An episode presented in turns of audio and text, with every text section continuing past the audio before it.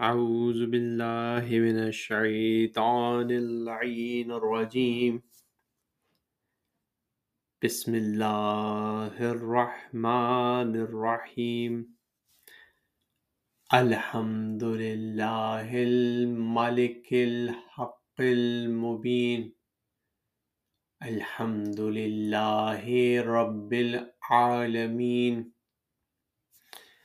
اللهم صل وسلم وزد وبارك على النبي الأمي العربي الحاشمي القرشي المكي المدني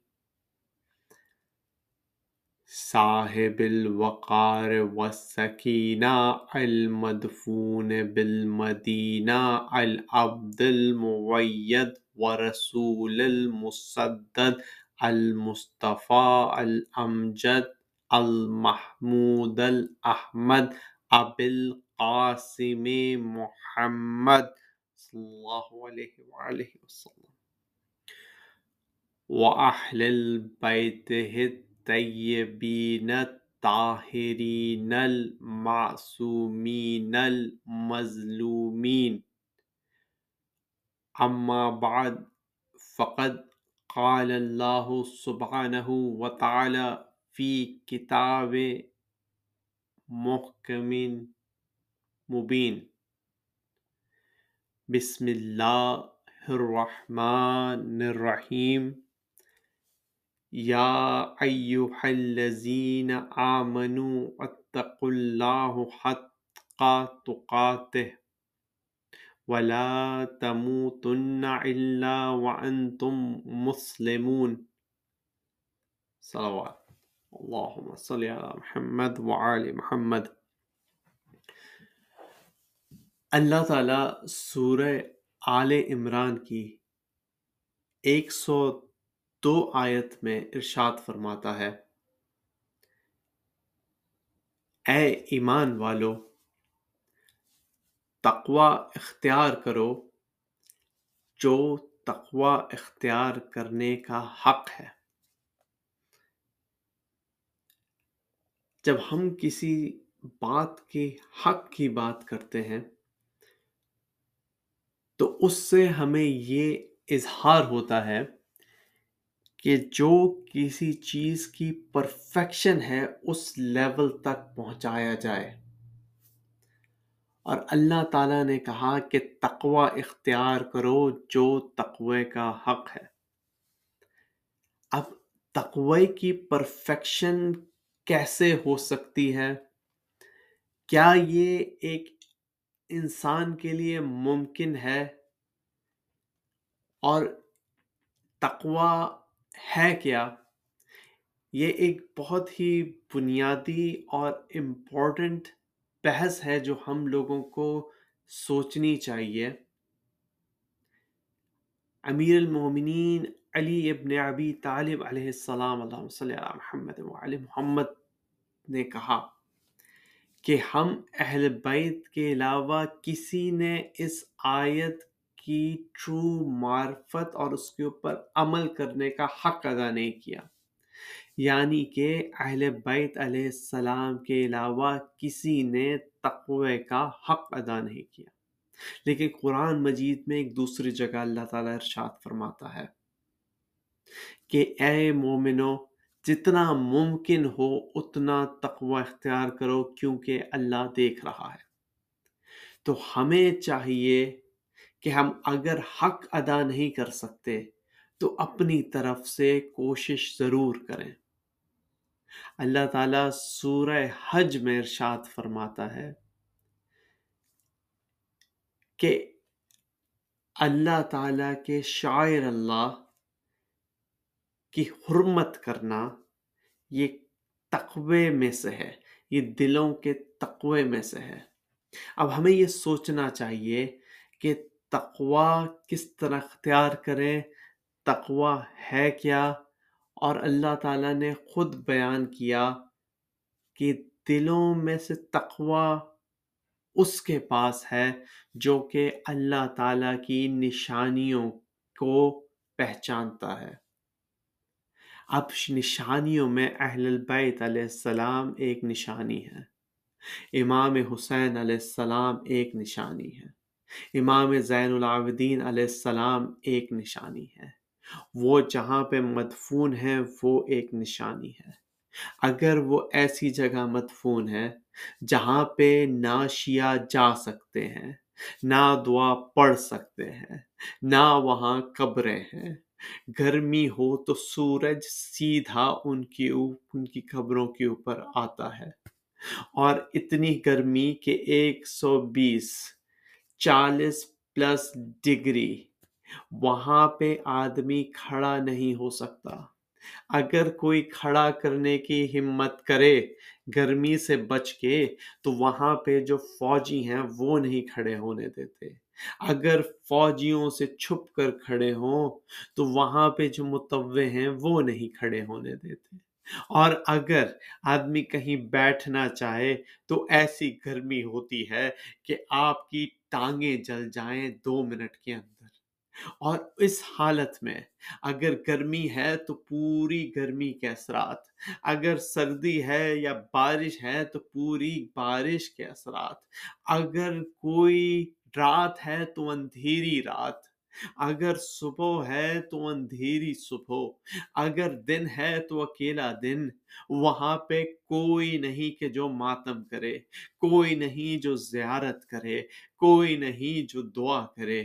اور ہم دعا کرتے ہیں کہ اے اللہ، اپنی آخری حجت کا ظہور جلد فرما اور ہمیں یہ توفیق دے کہ جب تک تیری آخری حجت کا ظہور نہیں ہوتا، ہمیں یہ توفیق دے اور قوت دے کہ ہم ان مزارات کی تعمیر کر سکیں جو تیرے شاعر اللہ ہیں اور جو تیرے تقوی کے قریب ہمیں لے کے جائیں۔ اب پچھلے دنوں مجھ سے ایک صاحب نے کہا کہ ایسا کیسے ہو سکتا ہے کہ امام حسین علیہ السلام آخری وقت میں پانی مانگ رہے ہوں؟ یہ بات سمجھ نہیں آتی۔ ایک مجلس میں میں نے پڑھا کہ امام حسین علیہ السلام جب وہ ذبح ہونے والے تھے، شمر آ گیا تھا آستی چڑھائے۔ کہا ابن سعد نے کہ خولی بھی ساتھ جائے، دونوں لئیں جو لاش سرور کے پاس آئے۔ آئی صدا فاطمہ کے ہائے ہائے۔ دیے، خنجر۔ ستم شوار آتے ہیں۔ چوکو حسین کے مارنے کو جلاد آتے ہیں۔ امام حسین علیہ السلام نے پانی مانگا۔ اب ذرا یہ سوچئے۔ یہ سوچئے۔ اور ذرا تھوڑی سی ریسرچ کر کے دیکھیے کہ جب آدمی کو پانی نہیں ملتا تو آدمی کی حالت کیا ہوتی ہے؟ اگر ایک دن ہم روزہ رکھتے ہیں۔ صبح سے لے کے شام تک روزہ رکھتے ہیں۔ روزے کے بعد اگر اس دن مشقت نہ ہو تو آدمی پیاسا ہوتا ہے لیکن اتنا زیادہ پیاسا نہیں ہوتا۔ اگر مشقت ہو جائے تو آخری کے ایک، دو، تین گھنٹے ہمت نہیں ہوتی کہ اٹھ سکے۔ اگر اس کے بعد آپ پانی چوبیس گھنٹے تک نہ پئیں یا ایک سپ پئیں تو ہوتا کیا ہے؟ آپ کی زبان تالو سے لگنے لگتی ہے آپ سے بولا نہیں جاتا۔ ذہن میں تھوڑی تھوڑی دیر بعد خیال آنے لگتا ہے کہ پانی پی لیا جائے کہیں سے۔ اگر وہ ایک دن بڑھ کے دو دن ہو جائے تو زبان پھولنے لگتی ہے اور اتنا گلے میں کانٹے چبھنے لگتے ہیں۔ کلیجے میں درد ہونے لگتا ہے۔ اگر وہ دو دن بڑھ کے تین دن ہو جائے اور اتنی شدید گرمی ہو کہ صحرا کی گرمی اور اس کے اوپر ایک بوڑھا آدمی ہو جو اپنے گھر بھار چھوڑ چکا ہو، جو اپنے بھائی اور اصحاب کی لاشیں اٹھا چکا ہو۔ اس وقت صرف ہیلوسنیشنز ہوتی ہیں۔ اس وقت دل چاہتا ہے کہ بس کسی طرح پانی مل جائے۔ کہ وہ جو گلا کٹ رہا ہے، زبان پہ کانٹے پڑے ہوئے ہیں، وہ کانٹے کسی طرح سے دور ہو جائے آدمی صرف یہ سوچتا ہے، اسی لیے روایتوں میں ہے، امام حسین علیہ السلام یہی کہتے تھے۔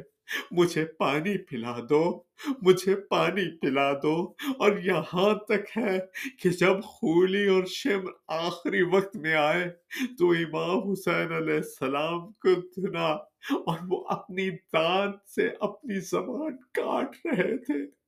پانی سے زبان نہ ملنے کی وجہ سے یہ حالت تھی کہ زبان کاٹ رہے تھے۔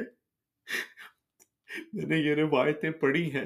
کہ امام زہر العابدین علیہ السلام، چھٹے امام نے فرمایا، امام جعفر صادق علیہ السلام نے فرمایا بی بی زہر سید، مجھے معاف کیجیے گا۔ آپ کے بیٹے نے فرمایا کہ میرے میں نے چوتھے امام مکہ، مدینہ واپس آنے کے بعد پینتیس سال روتے رہے۔ جب بھی ان کے سامنے، جب بھی ان کے سامنے کھانا آتا تھا جب بھی ان کے سامنے پانی آتا تھا تو وہ رونے لگتے تھے۔ اتنا روتے تھے کہ کھانے اور پانی کے اندر آنسو بھر جاتے تھے۔ رونے کا سبب اور یہ کہتے تھے، ہائے زہرا کے لال کو پیاسا مار دیا۔ ہائے زہرا کے لال کو اسی پانی کے لیے مار دیا۔ ہائے زہرا کے لال کو بھوکا مار دیا۔ ایسی کیا مصیبت تھی مولا؟ ایسی کیا مصیبت تھی مولا؟ مجھے معاف کیجیے گا کہ آپ پینتیس سال روتے رہے۔ تو دوسری جگہ پہ روایت ملتی ہے۔ ایک امام کا، ایک امام کا سرورٹ تھا۔ غلام تو امام کے ساتھ، امام کو دیکھا، امام بہت دور جا رہے ہیں جنگل کی طرف۔ وہ ساتھ ساتھ پیچھے چلا۔ وہ ساتھ ساتھ پیچھے چلا، دیکھتا ہے کہ امام ایک جگہ جا کے نماز پڑھی۔ اور نماز پڑھنے کے بعد بہت دیر تک تسبیح پڑھتے رہے، سجدے میں رہے۔ سجدے میں رہنے کے بعد تسبیح پڑھتے رہے۔ اور جتنی دیر تسبیح پڑھتے ہیں، ان کی آنکھوں سے آنسو نکلتے جاتے ہیں۔ آنسو نکلتے جاتے ہیں۔ اس نے کہا، امام، اگر اجازت ہو تو میں یہ عرض کروں کہ آپ کا گریا ابھی کم نہیں ہوا۔ کتنے سال اور روئیے گا۔ سالوں ہو گئے آپ کو روتے ہوئے۔ کربلا کو ہوئے وقت ہو گیا۔ اب آپ روئیے نہیں۔ اب آپ روئیے نہیں۔ ہم سے رونا دیکھا نہیں جاتا۔ امام نے کہا، تم نے تم نے انصاف نہیں کیا۔ تم نے انصاف نہیں کیا؟ یعقوب علیہ السلام کے بارہ بیٹے تھے۔ ان میں سے ایک بیٹا آنکھوں سے اوجھل ہو گیا تھا۔ انہیں علم نبوت سے پتا تھا کہ وہ بیٹا زندہ ہے۔ انہیں علم نبوت سے معلوم تھا کہ وہ بیٹا زندہ ہے۔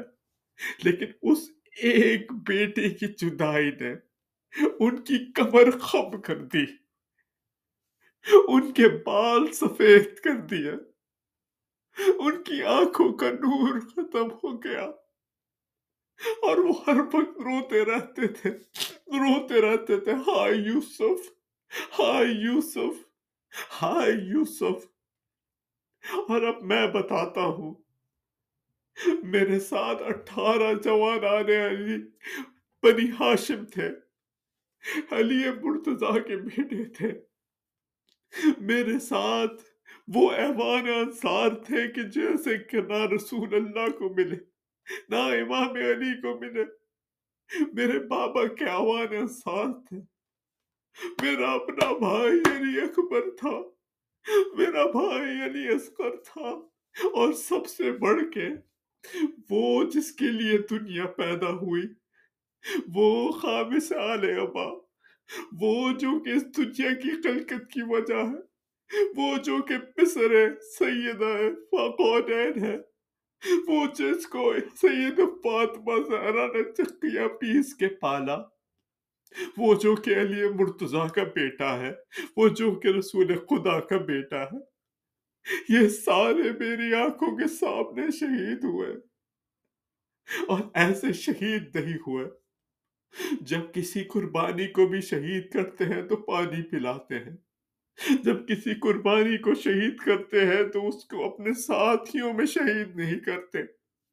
لیکن ان کو سب کے سامنے مارا۔ ماں بہنوں کے سامنے مارا۔ باپ کو بیٹوں کے سامنے، بیٹوں کو باپ کے سامنے اور بھوکا مارا، پیاسا مارا۔ اور اتنا پیاسا مارا کہ میرے بابا پانی کو مانگتے تھے، لیکن دینے والا کوئی نہ تھا۔ اب میرے اٹھارہ فخر یوسف مارے گئے۔ میں صرف اللہ تعالیٰ سے دعا کرتا ہوں اور اسی سے اپنا غم بیان کرتا ہوں۔ سیالم اللہ سینہ صدم اللہ علیہ وسلم Yeah.